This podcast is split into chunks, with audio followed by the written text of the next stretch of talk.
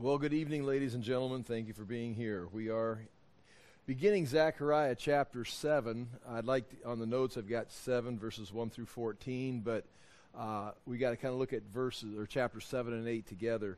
First thing I'd like to point out is uh, the outline on page 1. We've already, you know, we've, we're in the middle of the book, but this kind of breaks it down and lets us know what's going on because if you just read through it, it just looks like a, a cluttered mess of prophecies and information. But I think we got A, B, C, D there we can see that is broken down. And the first point, A, is chapter 1 through 6. 1 verse, what is it, 7 through 6, 8, is going to be the eight visions. And now we finished those eight visions.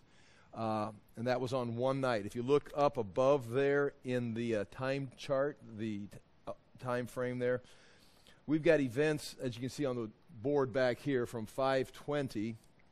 Uh, Darius confirmed Cyrus's decree that the Jews continue rebuilding the temple, meaning Dar- uh, Cyrus decreed it back here. They'd had a 20 year break where they kind of lost momentum, they had opposition. And even the information that it was decreed that's, that's the emperor declared that it should be done, that was kind of lost and buried in the bureaucrats of, you know, the opposition. Well, in 520, Darius is appealed to, and Ezra records that in chapter 6. We looked at that in Ezra. We'll go back to Ezra after we finish Haggai, Zechariah, Malachi, and then Nehemiah, Esther. We'll go back to Ezra. Um, and they began re- resume building the temple in 520. And so that's that first date right there, 520 BC. We've already studied Haggai, but in 520, in the sixth and seventh month of that same year, Haggai began preaching his first three messages. You can see those in Haggai 1 and 2. Zechariah, the same year, but in the eighth month. So as Haggai is in the sixth and seventh month, the eighth month of, of 520, Zechariah preaches his first sermon, Zechariah chapter 1, verse 1. The ninth month, you've got Haggai's fourth and fifth messages of in 520 BC. So you can see sixth, seventh, eighth, ninth month, and then the eleventh month is right where we're at tonight. It's Zechariah, excuse me, that's the book of Zechariah, chapter 1, verse 7, the beginning of the eight visions. And that's what we talked about here, and what has taken place so far is the eight visions, and that is in the year 520. Now, last week in the 11th month, also, we talked about Zechariah chapter 6, verse 9 through 15. That's where Joshua uh, receives a crown. Not the priestly crown, but a royal crown. And that is was a ceremony, but it was symbolic of the coming Messiah. And that is another section. It kind of ties into the first eight visions, but it's not one of the eight visions. It builds on them. And that is in the 11th month of 520 BC. So all that's taken place in 520 BC. Now we're going to have basically a two year break. We're going to go from the 11th month of 520 up until tonight in Zechariah chapter 7, the ninth month of 518. And so we're going to begin here in 518 BC. This is when the prophecies are going to begin again. And it's going to be a delegation from Bethel. Two guys are going to be sent as representatives from Bethel, which is 10 miles north of Jerusalem, and they're going to ask a question. Uh, there's questions, uh, we'll look at it. Uh, it, it, it. There's several things that can be played into it. What are they asking? But the, one of the main ideas is the temple has been re, has been re-engaged to be reconstructed in 520. It's going to be completed in 515, uh, 516, 515, right up in here, and this is 518. So it's right in the middle. The, the temple is going up. They're not near completion, but they're halfway through the process. And they've been fasting, and we'll talk about the fast, since the temple was destroyed. And so they're coming down and they're going to ask a question Should we keep fasting? Now, you can look at that several ways. Uh, are they looking to get out of fasting? Or one of the, you know, like, we could, are we done with this ritual? Or are they asking, just like the disciples asked, just like we are constantly looking for, are they asking, since the temple is being rebuilt, are we done fasting? Are we entering into the kingdom age? Now you think, well, what? they wouldn't think that. Surely they know there's much more. No, no, they weren't sure. I mean, you've got to remember when Noah got off the ark, it doesn't say explicitly, but you could imply that Noah got off the ark and it's a, a new beginning. The, the old world has passed away, and he's coming off into a what is this? Just a bunch of mud drying up. It's like, well, this, it's different, but it's not what I was hoping for. Or all the way through, Abraham was ready to offer Isaac. Uh, this was the sacrifice, the seed of the woman. No, he's not. Stop. All the way through, they're looking for something. And so these guys are looking at this temple going up, and all the prophets, and we've gone through them, every prophet ends up saying something about the disaster that's coming to their generation, but there will be a restoration. God will restore his people. And so, what could be more of a restoration than 539, the people being sent out of Babylon back to rebuild the temple? And now in 520, 518, the temple is nearing completion. And it's like, are, are we there? Are we, are we at this, this kingdom age? And again, when we talk about the kingdom age, we've got a lot of more information to build on. They were just simply could be looking at, and they have a lot of it, a lot of information, but just the restoration of the nation, uh, the Jews being brought back from all the nations and restored to the land. And they may have understood that. And God is going to answer that question. The Lord is going to answer, and that's what you see, point C, chapter 7 and 8 the word of the Lord given four times responding to the delegation. There's going to be four basic answers, or we can say, it's going to say, the word of the Lord. And he's not going to answer the question directly, like yes or no. He's going to, as we got written down here, I've got the A, B, C, D under a. Why do I, I, I you know, sometimes I'm just throwing notes together. But under point C, A, B, C, D, chapter 7, verses 4 through 7, he, he, the Lord is first going to rebuke them. Chapter 7, verse 8, then he's going to command them to repent. Chapter 8, verses 1 through 17, he's going to promise a restoration, which indicates this is not it. He's rebuking them. You've got to repent. We've got to get a people ready for it. Basically, what the, the rebuke and the repent is is they're ready. Here, here it is. They're, this is kind of the point of this part of the chapter. They're coming and they're ready for the kingdom, and God looks at them and says, "No, the kingdom's not ready for you. You you need to repent." You are they're they're rebuked and they're told we need to clean this up. In other words, the people are who are going to receive the kingdom are going to be a people who are worthy of the kingdom. Now, right there, it's like, okay, well, we got to get our act together and really clean up uh, and start doing things right so God's kingdom will come. Well, as we know throughout history, that's going to always result in a failure. You're not going to be able to get yourself ready for the kingdom. And these Jews are going to be told, You're not ready for the kingdom. I'm looking for a people like this. And we'll talk more about that. But they are then promised there will be a restoration. And then chapter 8, verse 18, describes the kingdom age. So, chapter 7 and 8 are going to be an answer to their question uh, should we stop fasting? Now, I'm, I'm reading a lot into that, maybe. Uh, but at the same time, you can hear the answer is should we stop fasting because we're ready for the kingdom? God is going to rebuke them and say, No, you're not. I'm looking for this kind of people, and you're not that kind of people. But there will be a restoration, and there will be a kingdom age. So that pushes that the people that are going to be ready for it into the future. And that's where we kind of left off. If you look in chapter 6, the last verse, uh, after looking at Joshua's crown, and it says, chapter 6, verse 15, uh, those who are far away will come and help to build the temple of the Lord, and you will know that the Lord Almighty has sent me to you. Now, here's the point this will happen if you diligently obey the Lord your God. Meaning this this the, the coming of the Messiah, the establishment of the kingdom, that's going to happen if you can diligently obey the Lord your God. Now that is being told the people of 520. 520, they're being told, yes, if you can diligently obey the Lord, you're ready. It's here. But the problem is they can't and we can go through the book of Zechariah, and the people of Israel, talking about the Jewish nation, they will not be ready for the kingdom. I'm flipping through Jeremiah or uh, Zechariah. up to uh, chapter 12, verse 10. And we're going to get there here. We'll, we'll refer to it here in a minute. But chapter 12, verse 10, you can flip there and look. This is a day that is yet future. Jesus Christ is going to have to come down the cross for the sins of the world. Uh, many of the Jews will believe. They become members of the church. The word spreads to the Gentiles, and we're in the church age. There, there are people being made ready for the kingdom through Jesus Christ. But the Jews, the national Jews, like even of this time, they, in a sense, are going to reject. In fact, I'll show you here in a minute.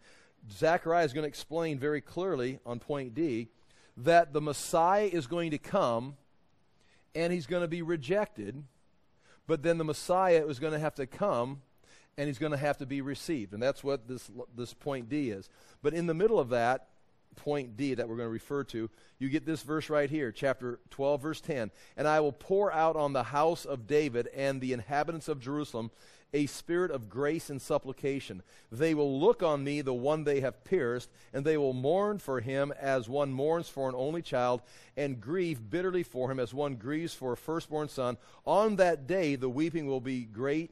And then it goes on in chapter 13, verse 1 On that day, a fountain will be opened to the house of David and the inhabitants of Jerusalem to cleanse them from sin and impurity. And on that day, they will be made ready for the kingdom. And as you see in chapter 14, there is, in a sense, the second coming, the coming of the Lord again. But this time he's received and the kingdom comes. And so, what they're talking about in 520, should we stop fasting? Because it looks like uh, the restoration is here. There's the temple. We're all back. Looks like we're good to go. And the first thing God's going to do is rebuke them. It's like, Absolutely not. You're not even doing it for the right reason. And then he's going to tell them, you need to repent. What I'm looking for, and we'll describe them, these characteristics, do you have them? And they're like, well, yes, we can try. We'll establish good laws. But the thing is, you're not born again. The point is, from the New Testament point of view, you can have all the stringent rules and you can do everything right. But the thing is, you've still got the sin nature. You're still uh, dead spiritually. You've got to be born again. And that will not take place until chapter 12 and 13 on the national basis of the nation of Israel coming to Christ. Now, again, individually they can come and, and be believers in Christ. But uh, that's point C, and that's talking about kind of chapter 7 and 8. And then the rest of the book, chapters 9 through 14, and again, we're, we're in the middle of it looking at this verse right now. But that is, that is, that is called oracles. What we see in, in this part, these are eight visions.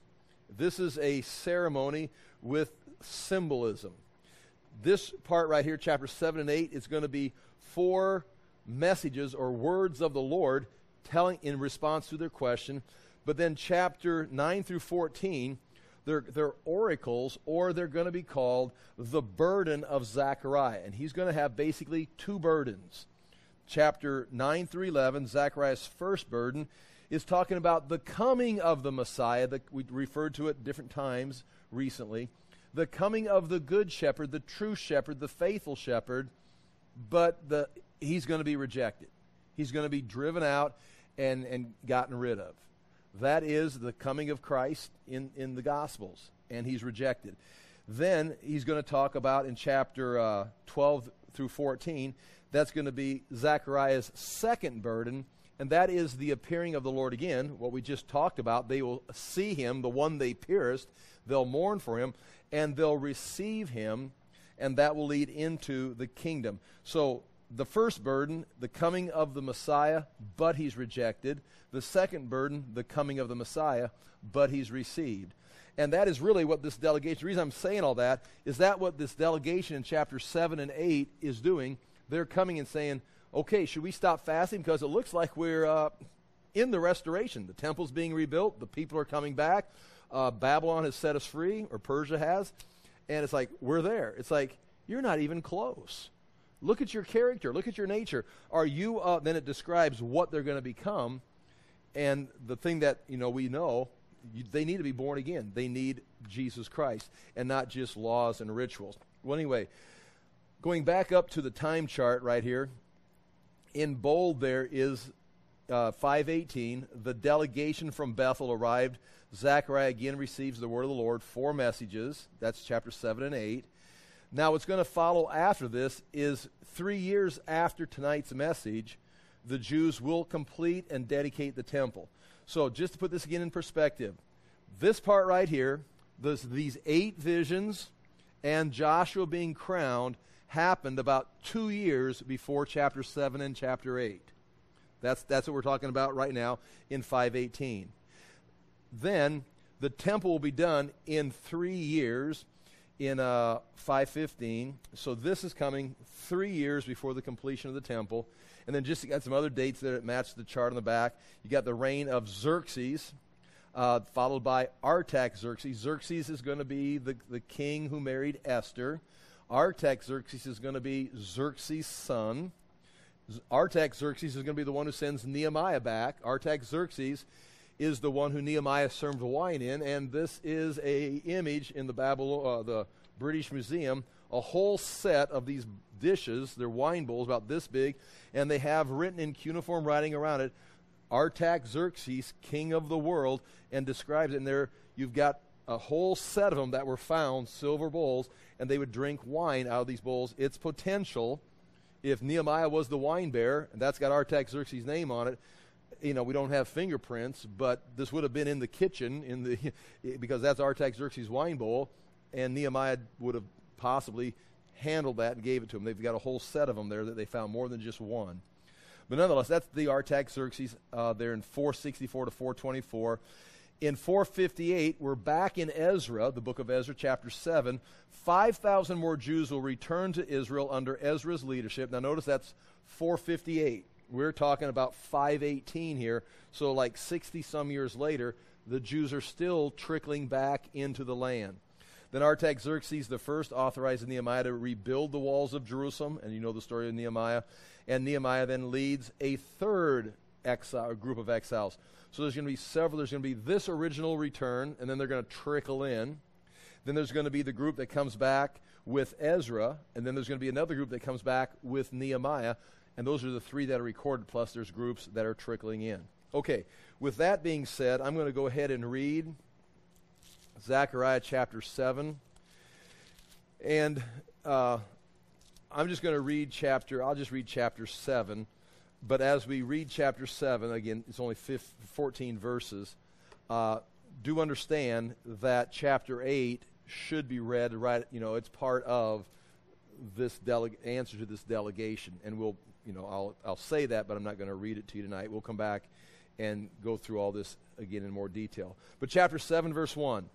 In the fourth year of King Darius, the word of the Lord came to Zechariah.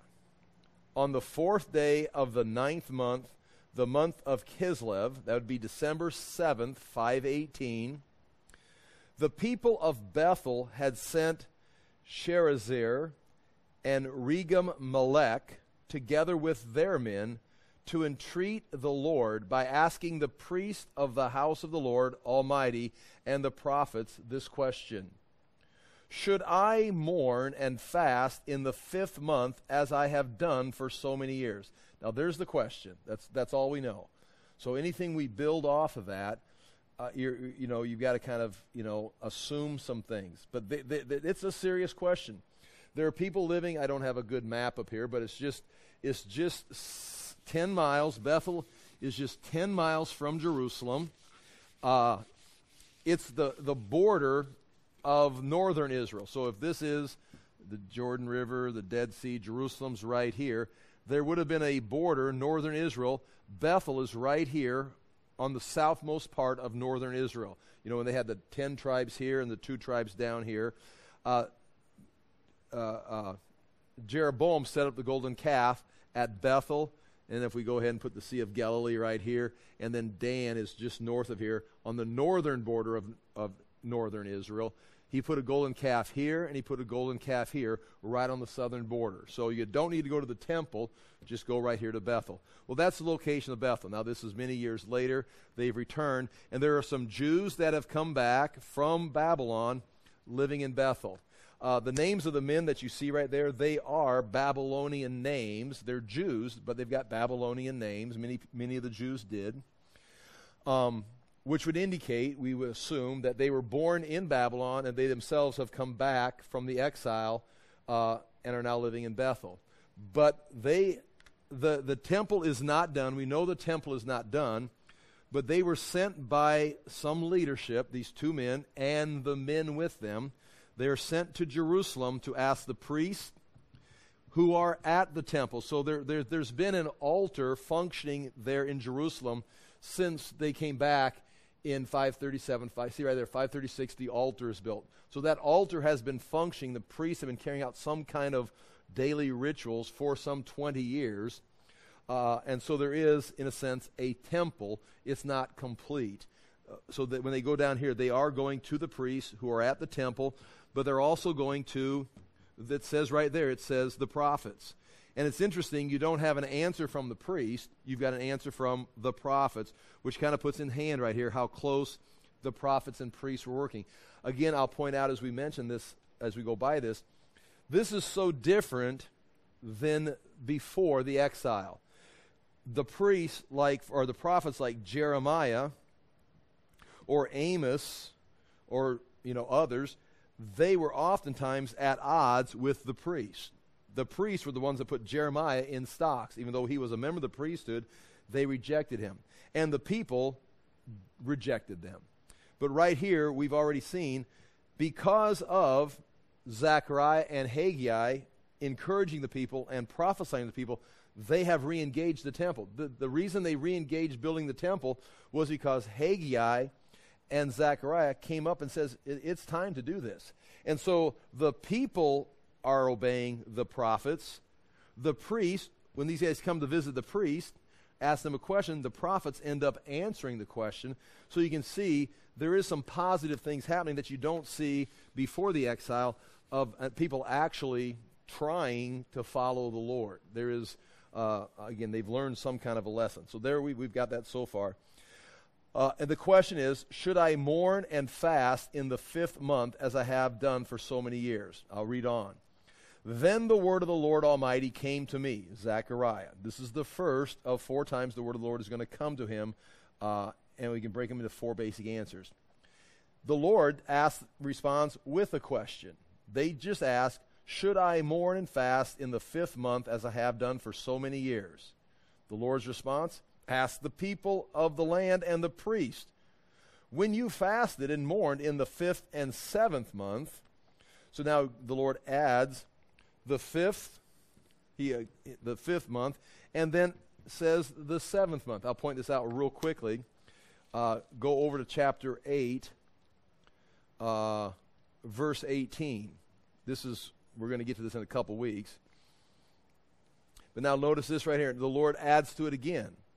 Chapter 8, verse 18. Again, the word of the Lord Almighty came to me. This is what the Lord Almighty says The fast of the fourth, there's a new one the fourth, the fifth, the seventh, and tenth month will become joyful and glad occasions and happy festivals for Judah. Therefore, love truth and peace. So they, that is, in a sense, as close as you're going to get to a direct answer. They ask, what about the fast in the fifth month? Now, these fasts right here are not Mosaic fasts. These are all fasts. This one, particularly, is a fast commemorating the burning of Jerusalem and the destruction of the temple, and they are fasting for it for these, they said, many years. Remember, they're going to say these many years. God is going to clarify that to point out something. Then he's going to talk about the fifth, and he's going to add also the seventh fast in the seventh month and then later on, by the time the question gets done being answered, he's added the fourth and tenth month. They've actually got four fasts. They have four fasts that they have instituted, and all four, I'm going to show you, there's already a graph on the notes. All four of these fasts deal with Babylonians' destruction of Jerusalem, the taking of the city, the, burn, uh, the, the breaching of the wall, the, the, the, the uh, assassination of Gedaliah, and we'll, if you remember who Gedaliah, he's the governor that was put in place by Nebuchadnezzar, and then the people killed him. So all of these are commemorating those things. and they've been fasting for these many years. Nonetheless, just we'll talk about that in more detail. They say, Should I mourn and fast in the fifth month as I have done for so many years? Then the word of the Lord Almighty came to me, Zechariah Ask the people of the land and the priest, when you fasted and mourned in the fifth and seventh month for the past 70 years. That's pretty cool. They said, For these many years, the Lord says, when you fasted in the uh, fifth and seventh month for these, uh, I've been counting, it's been 70 years, the Lord says. And why does he point that out? Because he told them through Jeremiah, it will be 70 years. I'm going to drive you out for 70 years. And they come back and they say, these many years, they don't say 70, they say many years. And how do you count the 70 years? There's a couple of ways, but the, the clearest way right here is the temple was burnt and destroyed in 586 BC.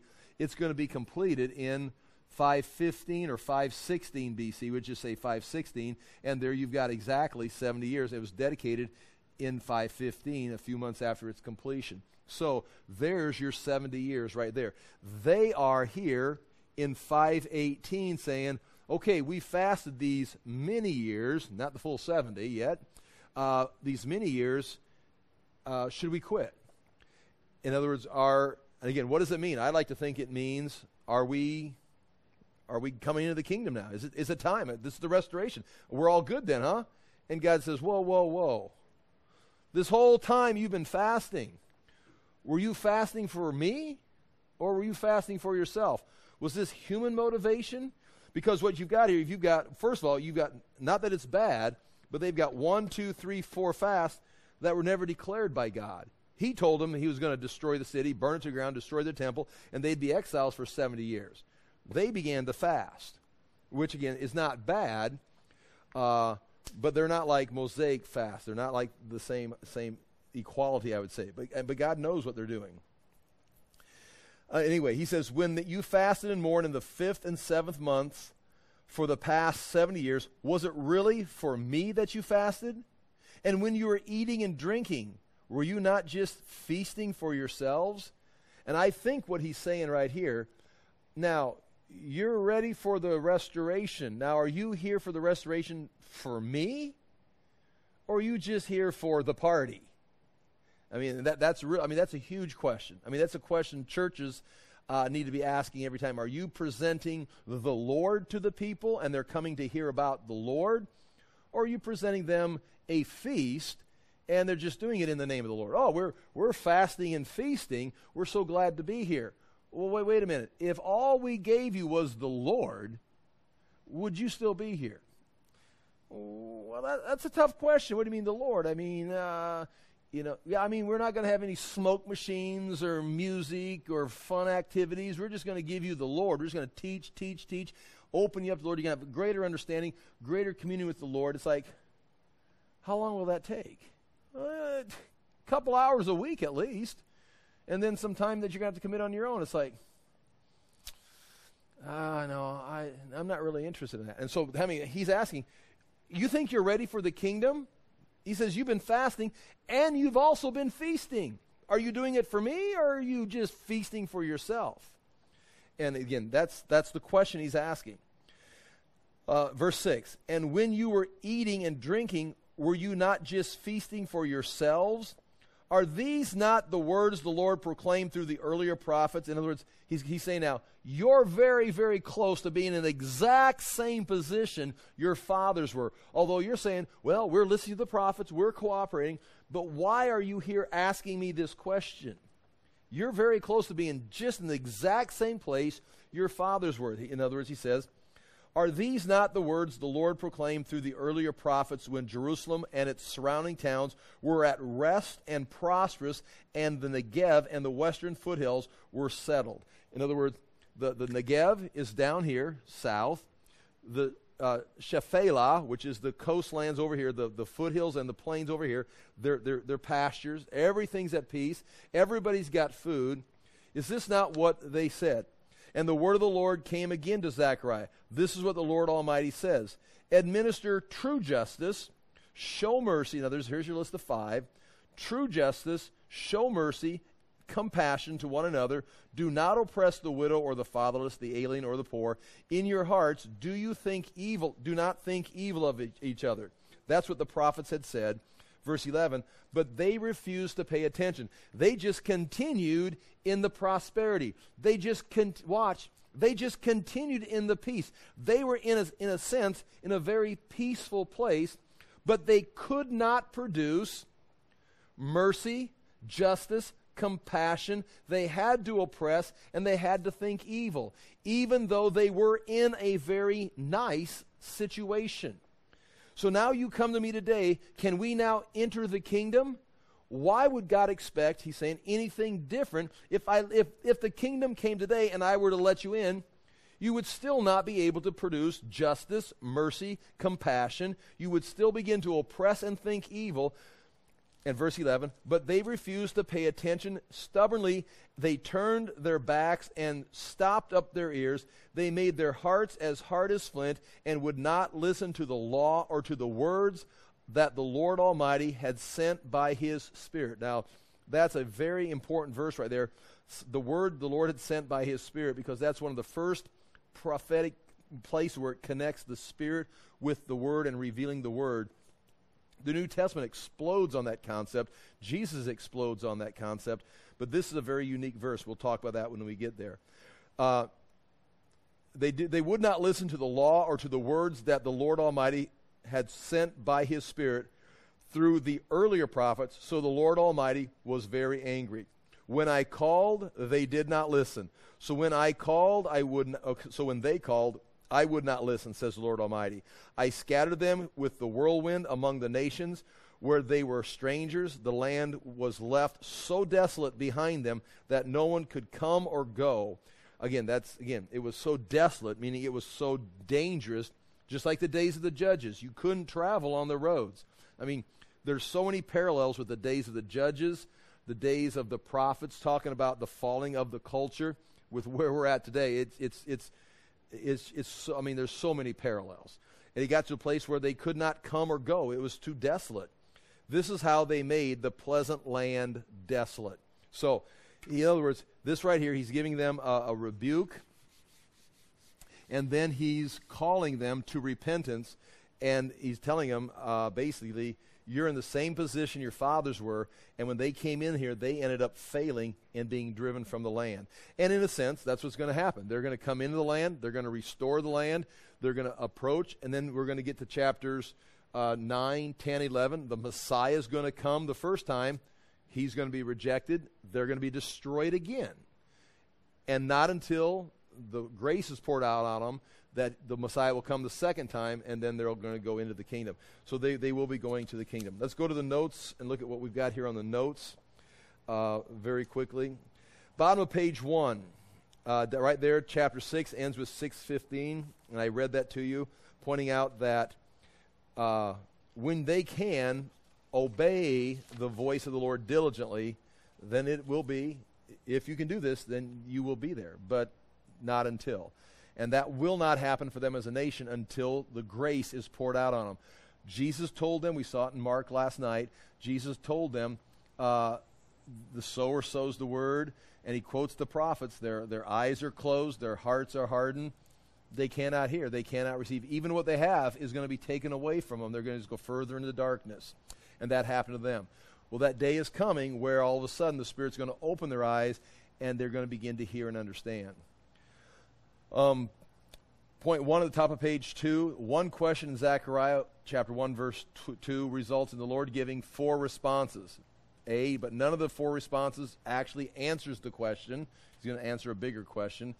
Instead, the four responses go directly to the heart of the issue. The focus on Zechariah and the Lord's ministry through Zechariah is, and again, this is the, the purpose of Zechariah's ministry, is spiritual renewal and it's going to go all the way to the point that this spiritual renewal that Jeremiah, Zechariah is calling for and the Lord is demanding is not going to happen until a spirit of grace and supplication is poured out from above. I mean, it's basic New Testament.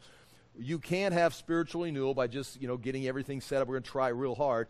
You have to be, Jesus said to uh, Zechariah, uh, uh, Nicodemus, you must be born again. I mean, that, that's it, it's the same thing. You're not going to take it. That's what Zechariah is calling for. This new group has come back. They're determined to do it right, but they still have this huge obstacle that, from the New Testament. You know what it is. They're not born again. They do not have the Spirit. They do not have the life. You need to be transformed with the new life of Christ. And that will take place in an eschatological sense for the people of this time. Um, Zechariah 7, verse 1 on page 2. Here you have the English Standard Version. Same verse we just read, but now in the English Standard. In the fourth year of King Darius, the word of the Lord came to Zechariah on the fourth day of the ninth month, which is Kislev. Again, December 7th, 518. Two years after the uh, night visions, three years before the temple was complete. Chapter 7, verse 2. Now the people of Bethel had sent Sharezer and Regem Melech and their men to entreat the favor of the Lord. There you've got right below that. Now I've got the Hebrew with the transliteration and the literal translation. The first word, and when the people sent to Bethel, Sharezer, and with Regem Melech, uh, and do, do, notice Melech, that's, the, that's your Hebrew word for king, and his men to pray before Yahweh. Now that's, that's what, that is what the Hebrew says. Going down this list, one, Bethel's 10 miles north. The leaders of the Jews in Bethel sent two representatives to ask the priest a question. The two Jewish delegates had Babylonian names. Now, I don't know, point four, that's just another a way of translating it. I'll, I'll read it to you. Nobody translates it this way. I'm not even sure if it's worth pointing out. But another possible translation in view of this verse is a Jew who was still living in Babylon named Bethel Sharezer, which literally means house of God, protect the king. Meaning he was there as he was being sent as a representative of Darius from Persia, had the title of Regamelech, which means literally king's friend. So he was the king's friend, and his name means house of God, protect the king. And he would have come from Babylon with royal authority from Darius to ask this question for Darius, and the, or he maybe got permission from Darius to ask, what should we be doing in Babylon? Uh, that's another way of looking at it. N- nobody translates it that way, but again, it's just fun to see how these have some moving pieces. You move a word around, and it kind of sends it a different direction. Uh, chapter 7, verse 3 saying to the priest of the house of the Lord of hosts, again, Lord of hosts, Lord of armies. This throughout this book, the Lord is, and it's it's it's Yahweh, uh, the Lord of the, the the spiritual armies. All the powers that are in place with Persia coming, Greece. That's important. Cyrus is impressive. Cambyses, Darius is impressive. All these men, Alexander is going to be impressive but the Lord of hosts is the Lord over all the spiritual rulers and authorities that are over the men that are in these places of leadership. That's kind of what that, that means. The Lord of hosts means the Lord of armies, and it's not the Lord of human armies, it's the Lord of the, the armies of the heavens and the rulers. So he's controlling. You may have situations, but all of the situations are controlled by, we would say, the rulers and authorities in heavenly places, but the rulers and authorities in heavenly places are controlled by Yahweh himself. So we're talking about the tippity top of the of the control. Whenever it says the Lord Almighty. Um, uh, okay, say, chapter 7, verse 3, bottom page 2. Saying to the priests of the house of the Lord of hosts and the prophets, Should I weep and abstain in the fifth month as I have done for so many years? A delegation came from Bethel. Uh, the only fast the law of Moses decreed was the Day of Atonement. So the fasts that are listed here, none of these are Mosaic. The only fast that they had was one that they applied on the Day of Atonement once a year. Uh, and that's in Leviticus. Turn the page. The fast mentioned in this verse that the delegates from Bethel were asking about was not this biblical fast, but a fast in the fifth month that memorialized the destruction of the temple in 586. Now, here you have a list of the four fasts that are going to be mentioned later in chapter 8. And I'm going to begin with the 10th, the bottom one. They kind of go in this order. The, the fast on the 10th month was the beginning of Nebuchadnezzar's siege against Jerusalem. That was the, the fast of the 10th month, the beginning of the siege. So this is really the 10th month, but it would be the first one in the sequence of events. And that's Jeremiah 52, uh, excuse me, 2 Kings 25 1. That's where the siege began. They began to mourn, oh, we're surrounded, and he's going to knock our walls in, or uh, break, a, breach the walls, and come in through that place in the wall.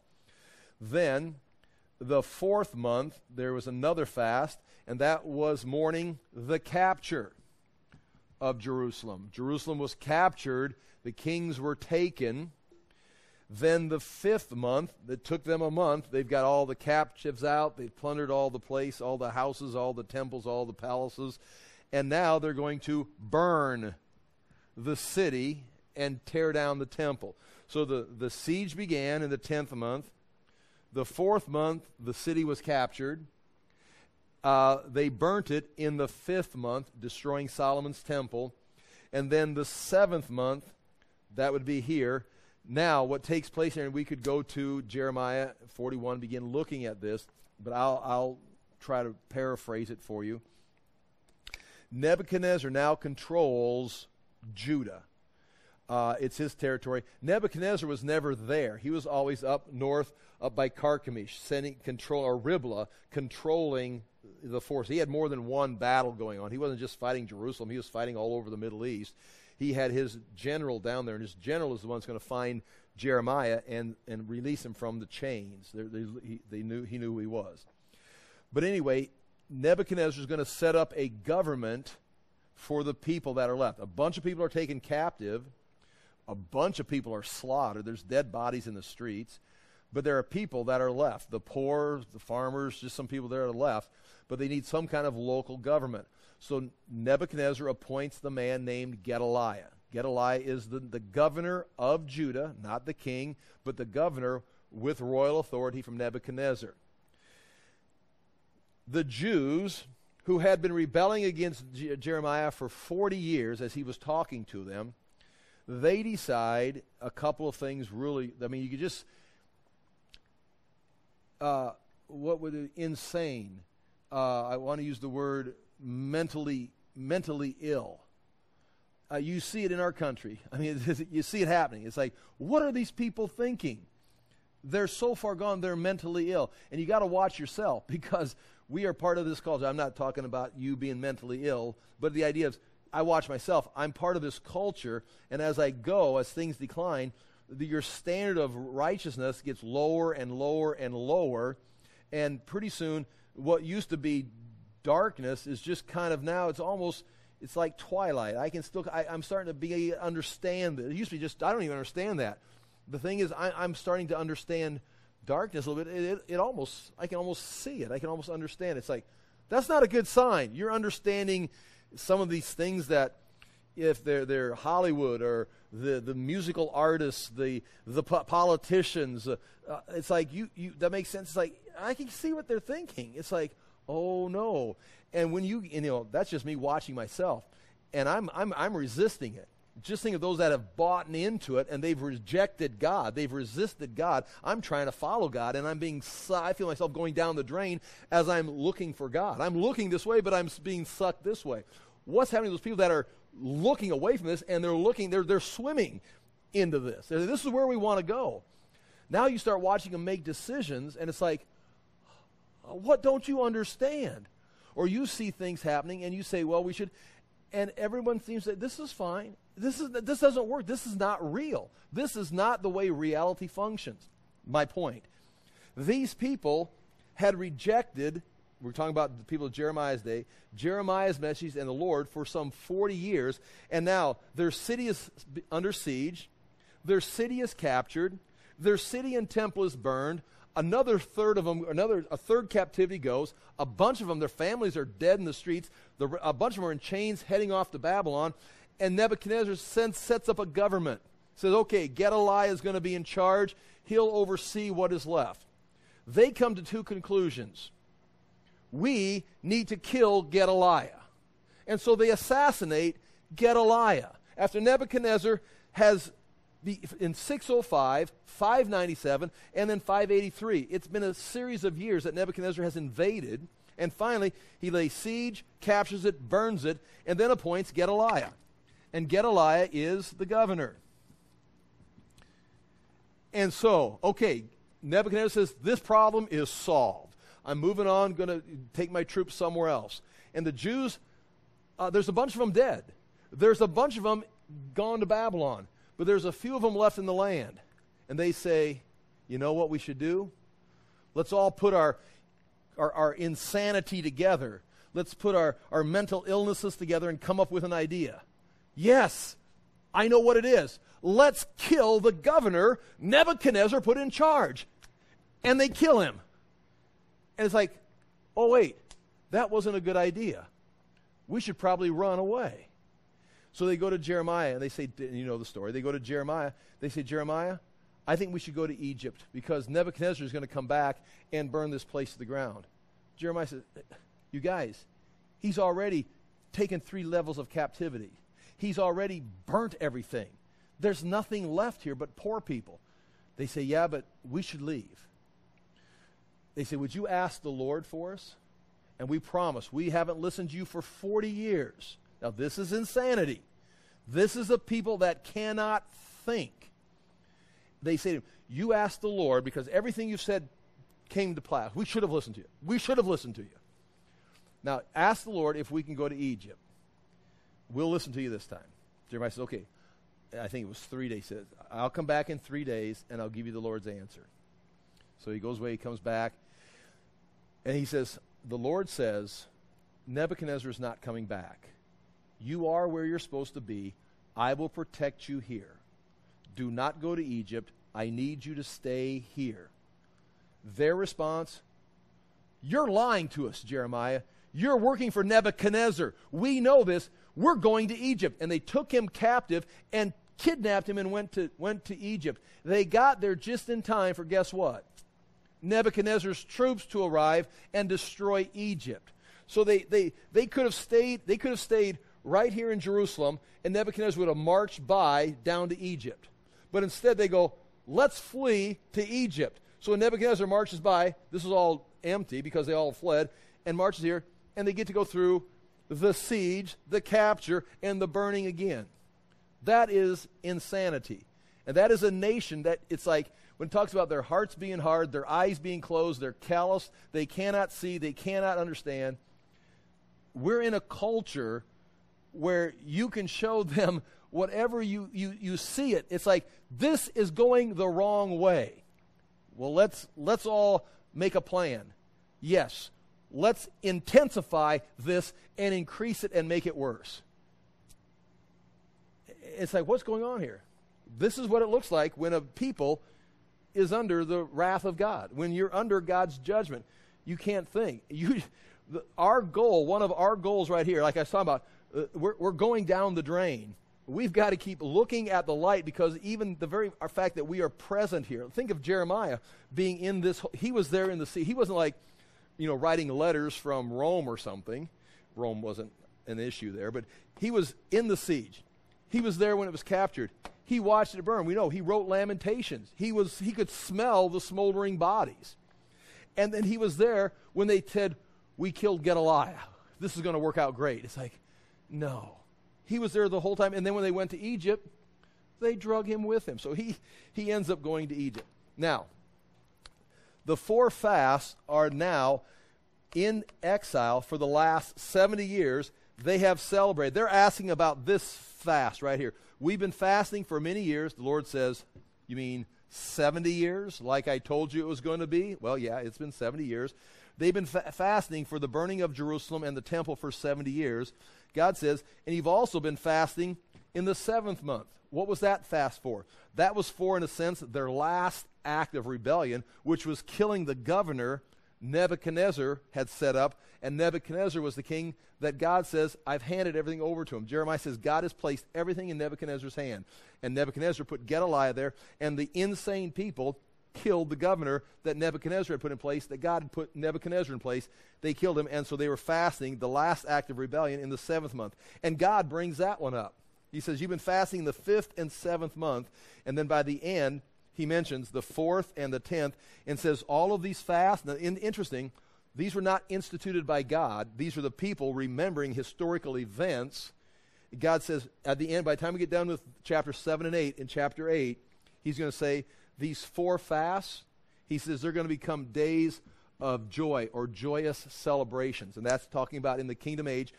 Somehow, they'll be able to look back, I, all of us will be able to look back on our lives, our experience, and every one of these things somehow, because of Jesus Christ and redemption, is going to be turned, mourning is going to be turned into joy. It's going to be like, ah, something came out of each of these events that is going to be a source of joy.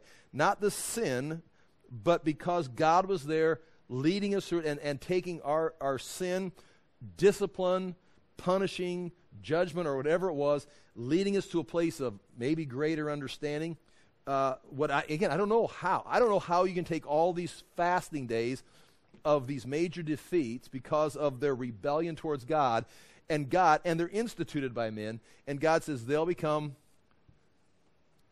a, a reason for celebration. It's like, uh, that again would be an example of the magnificent of God. Okay, chapter, uh, uh, page 3.5.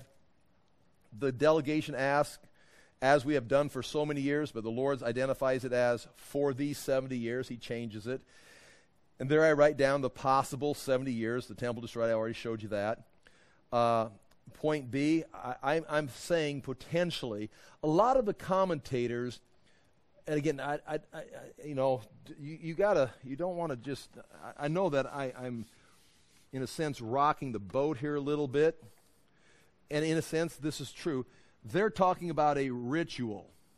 We've been fasting, and God is going to come back, and He's going to replace that with actual, I'll say, character, or we could say, instead of ritual, reality. and there's a truth in there. They are asking, should we continue this ritual?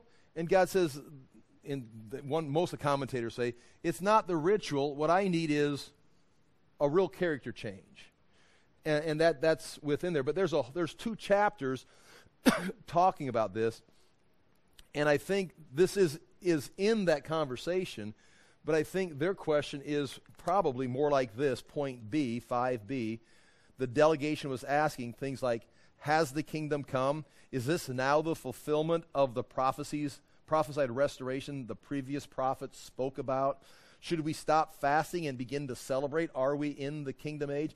And the reason I would I would say that celebrate is because God goes and talks about were you fasting for me? Or when you were feasting, were you feasting for me? Uh, he says, No, you were feasting for yourself. You were fasting for yourself. And if you come into the kingdom with that attitude, you're still going to be living in the kingdom of God for yourself with all the benefits for yourself, and you still won't have any character or reality.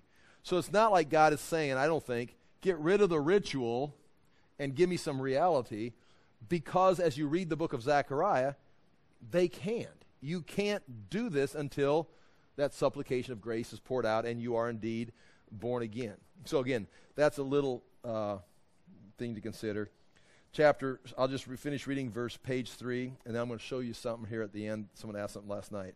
Then the word of the Lord came, of hosts came to me say to, say to all the people of the land and the priests, when you fasted and mourned in the fifth month to, and in the seventh month for those 70 years, or these 70 years, was it for me that you fasted? And when you eat and when you drink, do you not eat for yourselves and drink for yourselves? Were not these the words the Lord proclaimed by the former prophets when Jerusalem was inhabited and prosperous? They were living in peace. And they told them to repent, and they couldn't. And that's kind of, we'll kind of pick that up next week and continue with that. I want to point this out as we go. Someone asked about this last night. Um, I used the word exegetical or exegesis of, and this is on here, and I pointed out the, the bottom of page five, the, what is called this is the proper way of studying the Bible. And again, different people have this gets you out of that this gets you out of that camp of mysticism, of where you've got to read the Bible blindly. I, I just read this verse You don't know wh- who they're talking to. You don't know any historical background. You just read this verse and then you spiritualize it and mystically feel the Spirit show you what it means. It, it's out of context. And you say, well, the Spirit showed me. Uh, well, listen, the Spirit is in the Word, uh, and, and your imagination is not the Spirit. Uh, if you just want to take a verse and put it on a poster and say, ah, it's like, that's, that's not Bible study. That's you being a mystic and just taking things and, and trying to make sense out of it. It's like, it's like me doing chemistry. It's like, well, here's some stuff and here's some stuff. It's like, I don't know, I put a little, eh, or baking or whatever. You don't have a recipe. You're just mixing stuff together. This right here is called ice. And I, I, mentioned this last night in, in passing, but I, I copied a page out of the framework book. Uh, this is how you this is how you study the bible. This is how you teach the bible. This is how the spirit changes people's lives. It, the spirit of god changes people's lives through the word of god. And the word of god has to be kept in context because it is real words from a real time with a real thought. The thought is already there. You don't provide the thought, you discover the thought. Isagogics is the study of the historical background. You've got to know the history. You've got to know, like basic Bible, you've got to know who wrote the book, who they wrote the book to, and what the situation was. If you don't know who received the book, you're going to read it like Paul wrote you a book in 2022. He didn't write you any letters. You received zero letters from the Apostle Paul. You have a letter that Paul sent to the Corinthians. You've got to interpret that correctly with an ancient interpretation. And when you have the correct interpretation, you now can make a modern application. You, you can't make a modern interpretation because it's not a modern book. It's got to be read in the context of the time. You've got to keep it historical. So you mean the Bible's not talking to me? Well, in a sense, no, it's not. It wasn't written to you. It was written to the people that it was addressed to. But it is the Word of God, and the Spirit of God does illuminate you to understand it and then make application to where you're at. Guaranteed. You get the wrong interpretation, you're going to get stupid application. So you try to interpret it like it was written to you in 2022, I guarantee your application is wrong. So if you want to be wrong in the interpretation, you're going to be wrong on the application. Look at churches today. They're applying all kinds of stuff because they don't even they don't even know history. And like I was talking about it somewhere, was it Sunday? We're in an age as our culture is collapsing where we do not have I, we have trouble, but look at the younger generation. They don't have the attention span to learn history. You don't just like watch a TikTok video, oh, I got it. You're going to, this takes time. This is almost like part of the judgment of God.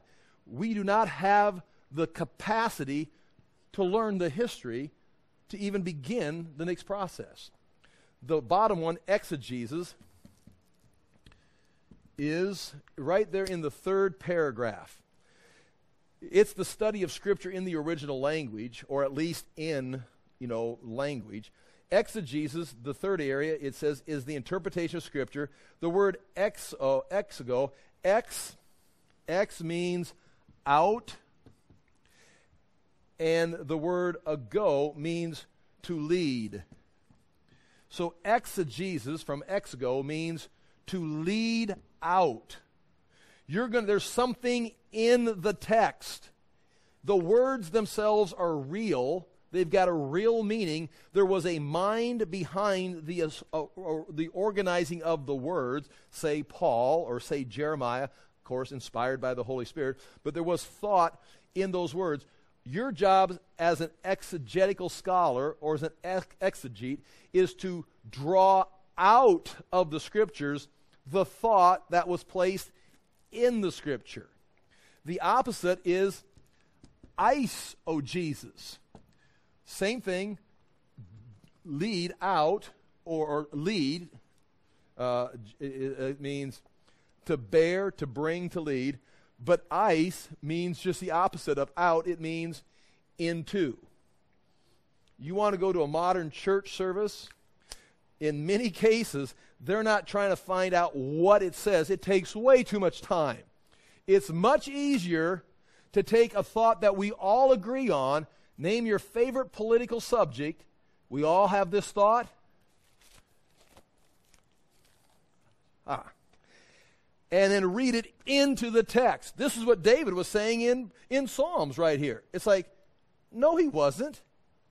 You've got to find out the historical background and then draw out what David was saying. Now you've correctly interpreted. it. Now you can now make application. But if you say, okay, here's my thought, I'm going to preach on, name a subject. I'm going to preach on fatherhood. And these are the 10 points. I think these are the 10 points. What do you need to do to be a good father? This, this, this, this. Okay. Now I just need some verses. you're eisegeting. You're, you're reading, ah, here's a verse. Now, again, you're dealing with the Word of God, and just like if you're dealing with toxic chemicals, you're going to get some and burn your skin. Because you're flipping through Scripture, you're going to get some on your skin. You're going to learn something from the Word of God, but you're completely out of context. You're not going to get as much as you would if you let the Word teach you instead of looking into it. That would be an example of eisegesis. And then the C category, I C E, ice, categorical, is theology.